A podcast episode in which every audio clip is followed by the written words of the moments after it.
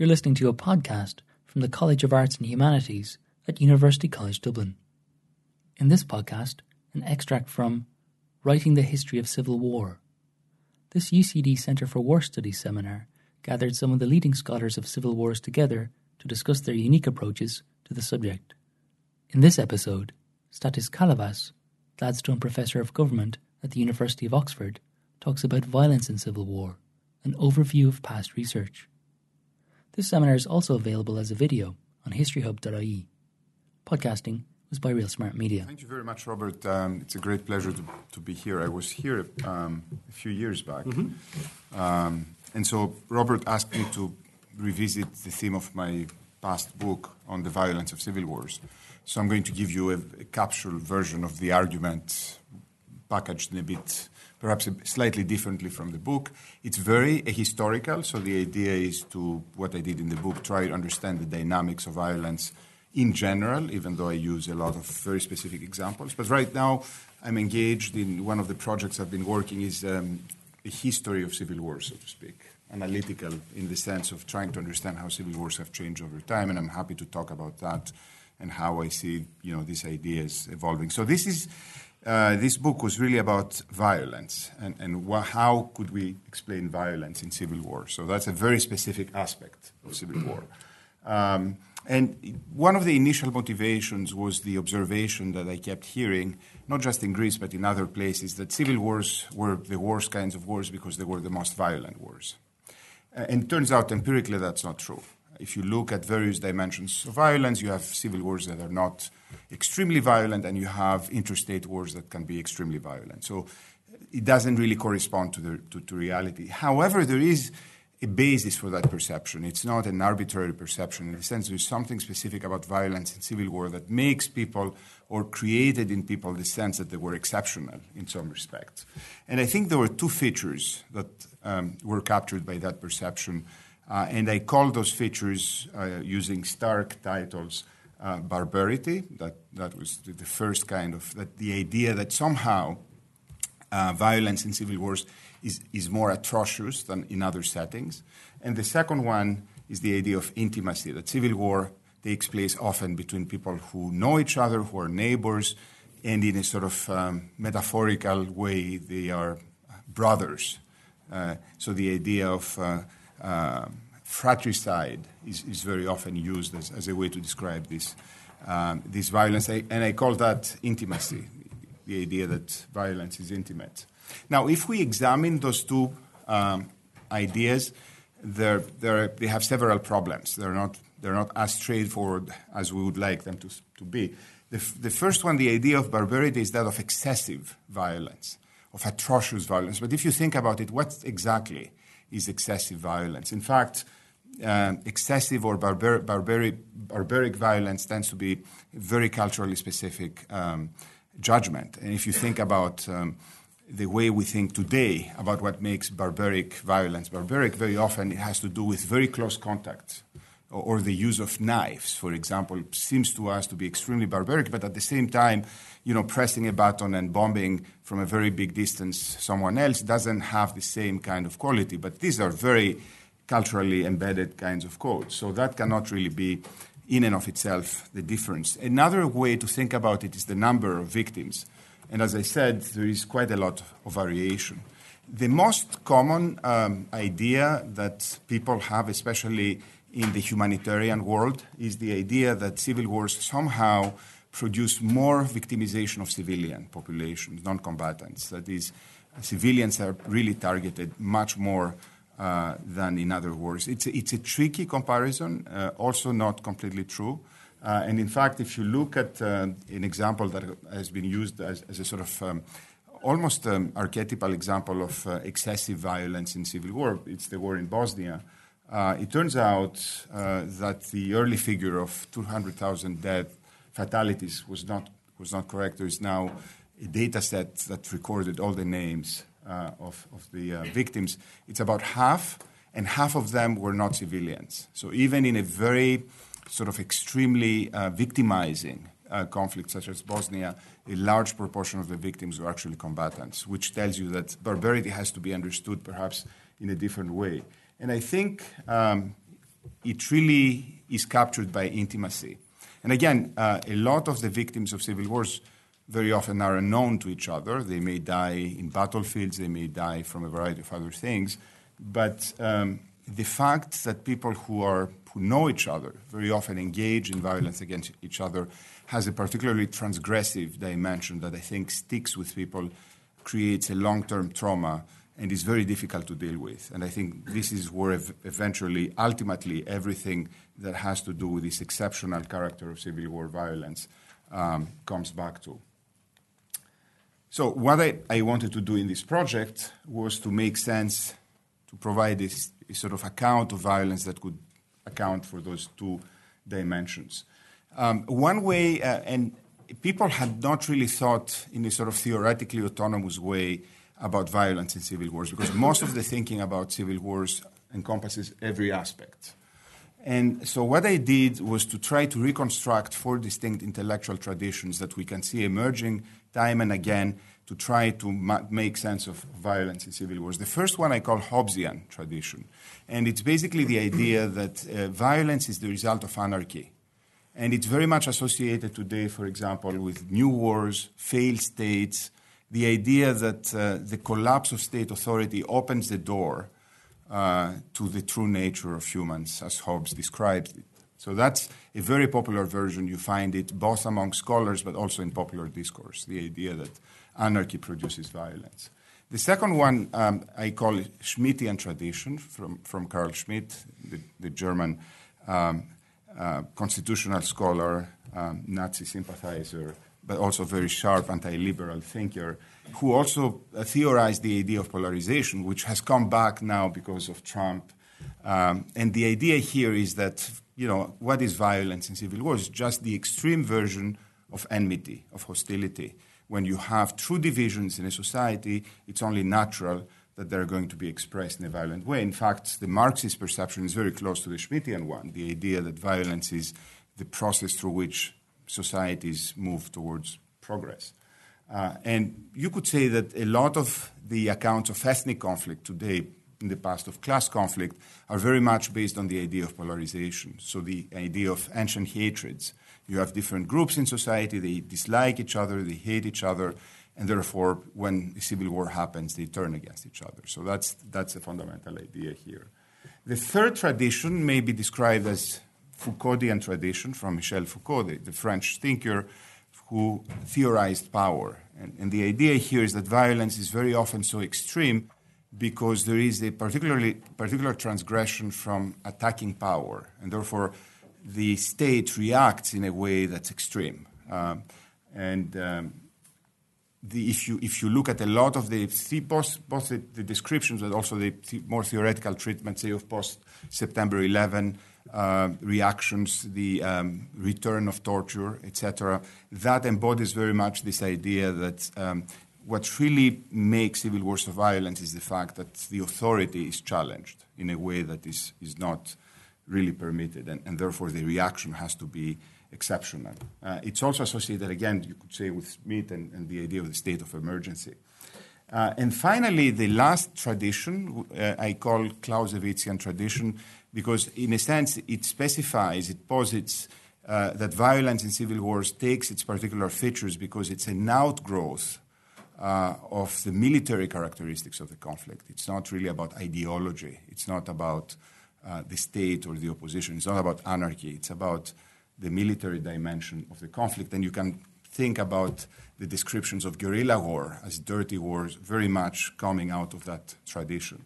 Now, if you think about all of those four approaches, they all have merits. They all capture a part of reality. And they all have problems. For example, if you think about the Hobbesian tradition, very often what happens in civil wars is not the absence of authority, but the proliferation of authorities. And uh, it's not true to say that uh, societies where the state has collapsed, like Somalia, are ungoverned societies. They're rather governed by other types of actors. Uh, in the Schmittian tradition, what's very interesting, I'm going to return to that, is the fact um, that has been recorded by many students, for example, of ethnic conflict, anthropologists, and others, uh, of how the war itself creates polarization, which then a lot of other observers, journalists, etc., then uh, go back and, in a sense, argue was the cause of the conflict in the first place.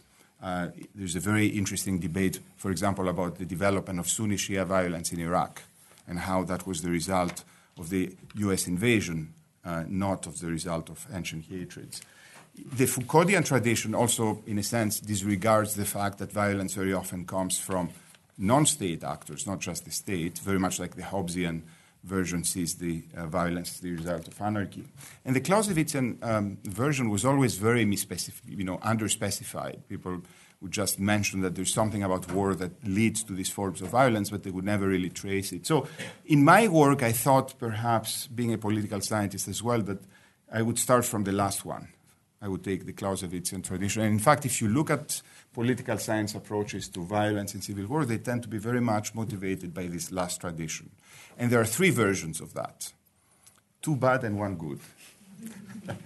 the first one uh, is a sort of naive version, which basically posits, and there are a number of works and papers in that direction, that what happens in civil wars is you have two actors. You have the state and the opposition, and they fight, and violence is used to signal capacity, power. Uh, so you kill a lot of people to say, to tell the, you know, the people the state is not able to protect you is to send a signal to the state or to the rebels. That's the idea. The second version is a Hobbesian version of, of the Clausewitzian tradition, which is basically it's not anarchy in society, but what happens, especially among uh, armed actors in civil wars, is that they are internally fragmented and divided. They cannot enforce discipline. So you have armed actors where basically the commanders uh, unleash their troops who then gratuitously kill and maim population. So a lot of the work that has been done in that tradition emphasizes is, is very much inspired by what happened in places like Liberia, Sierra Leone, etc. So the abductions by children, sexual violence. So it's the result of indiscipline. It's a sort of anarchy within military structures. My approach is more complicated. Uh, it's triadic. And so what I argue is that uh, civil wars are places in which you have armed actors competing against each other, but they also need to both acquire the loyalty and threaten uh, the civilian population in order to make sure they only collaborate with them and not with the other side. So it's a bit like a triangle. You have two, ideally, two armed actors and the population, and it's a game that takes place among those three. Uh, and I specify in the book a very specific type of um, institutional environment, guerrilla or irregular war, and what is uh, a distinct uh, assumption about that is that the form and the needs of guerrilla war very often um, create incentives for the deployment of the violence that we observe in these kinds of situations, um, and especially coercive violence. The idea of using violence in order to get people to behave in ways you want them to behave. So it's not about extermination, as in genocide, but about controlling people.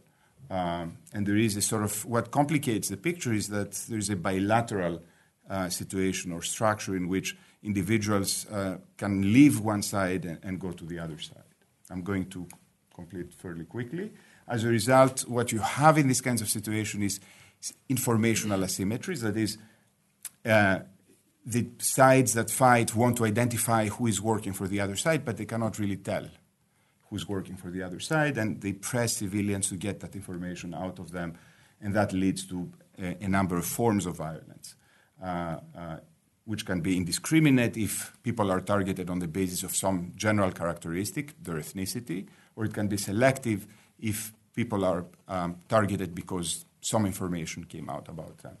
Um, and selective violence is very common, even though it's much less visible, because people get targeted individually, not as large groups, but eventually that adds up uh, to very large numbers. And that's my favorite picture uh, of this type of violence, in which, which, which comes from uh, Greece's German occupation in 1944. And you see, in fact, the, uh, the, the, informer, the figure of the hooded informer who provides uh, the, um, the, this uh, armed men with local information about who is who. So the idea is not to execute everyone, but select those who are deemed to be the most dangerous people. So that's, that's the, uh, the idea here. And, that's, and you can see the, the modern version of that from Iraq, one of the few pictures of selection process by local hooded figures.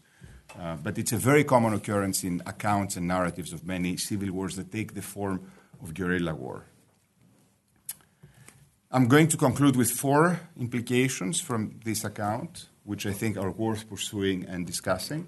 The first one is that in these kinds of environments, violence is often produced jointly. What do I mean jointly? It's because armed actors need information from civilians. They cannot often act without the assistance of civilians. So, violence is a process that connects people with weapons with people with information and this information is local information. And so that suggests that, unlike what is often argued, in situations of civil wars, civilians often do have agency.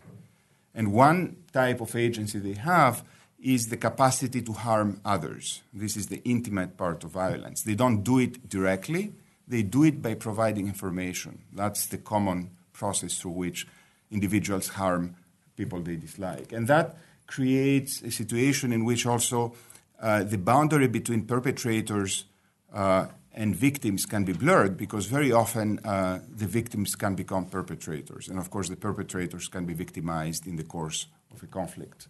It has a lot of implications about how humanitarian thinking operates because very often it places a very strong boundary between non combatants and combatants, civilians who are presumed to be innocent and fighters who are presumed to be guilty. In fact, I argue the boundary is very blurred, and that has a lot of normative implications as well. The second uh, implication is that violence in civil wars is often privatized in the sense that the process of providing information opens the door to what is known as moral hazard. Uh, people use the opportunity to denounce others in order to settle local and personal accounts, which is a lot of what we read in um, ethnographic descriptions uh, or micro, historical descriptions of civil wars, how civil wars, in a sense, become a war of all against all, but in the very localized sense of people who have grudges against each other using uh, that opportunity. And in that sense, you could say that civil war violence is not an instance of polarization, but of privatization of violence. Exactly the opposite than you know someone like Schmitt would believe, and it's the flip side of ideological polarization and also the dark side of social capital. Why? Because places that have a lot of interaction between people are going to be the places in which people also dislike each other very much and use the opportunity to go against each other. So, small villages, for example, tend to be worse places. Um, in, uh, in the Soviet Union during the Stalinist era, a lot of denunciations came from people who lived in communal apartments because they just hated each other living in a small space. The third implication is that uh, one of the things that always struck me when I was studying these issues, to the extent to which what was going on on the ground often did not fit with the issues that were composing what we may describe as the, mass the master cleavage. So you may have a war between, say, leftists and rightists or uh, Serbs and, and, and, Croats, but in fact, very often the violence on the ground seemed to follow uh, the, the boundaries of families, of clans, of competing villages, uh, and, and that was always very, very uh, puzzling. And, and, and people have a very hard time understanding that. And there is always a tendency to impute to every micro action motivations that come from the master cleavage, and in a sense, uh, mislead us. But by the same ac- um, account, what we observe is when a war continues, violence itself creates in identities in a sort of endogenous ways. It transforms how people think of themselves. So you could argue that in Iraq, the Sunni Shia dimension didn't have a violent or a very intense kind of division. A lot of the killing was very personalistic.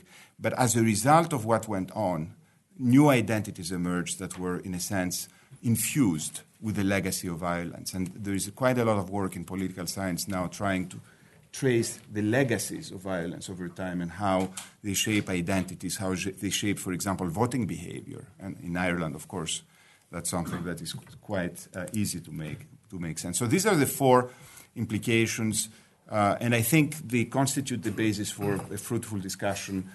Uh, I, I would argue that even though they take different forms in different civil wars, you can observe those patterns in many different civil wars across time and space. Thanks so very much. Thanks very much, Thanks for listening to this podcast from the College of Arts and Humanities at University College Dublin. The Writing the History of Civil War seminar is also available as a video on historyhub.ie.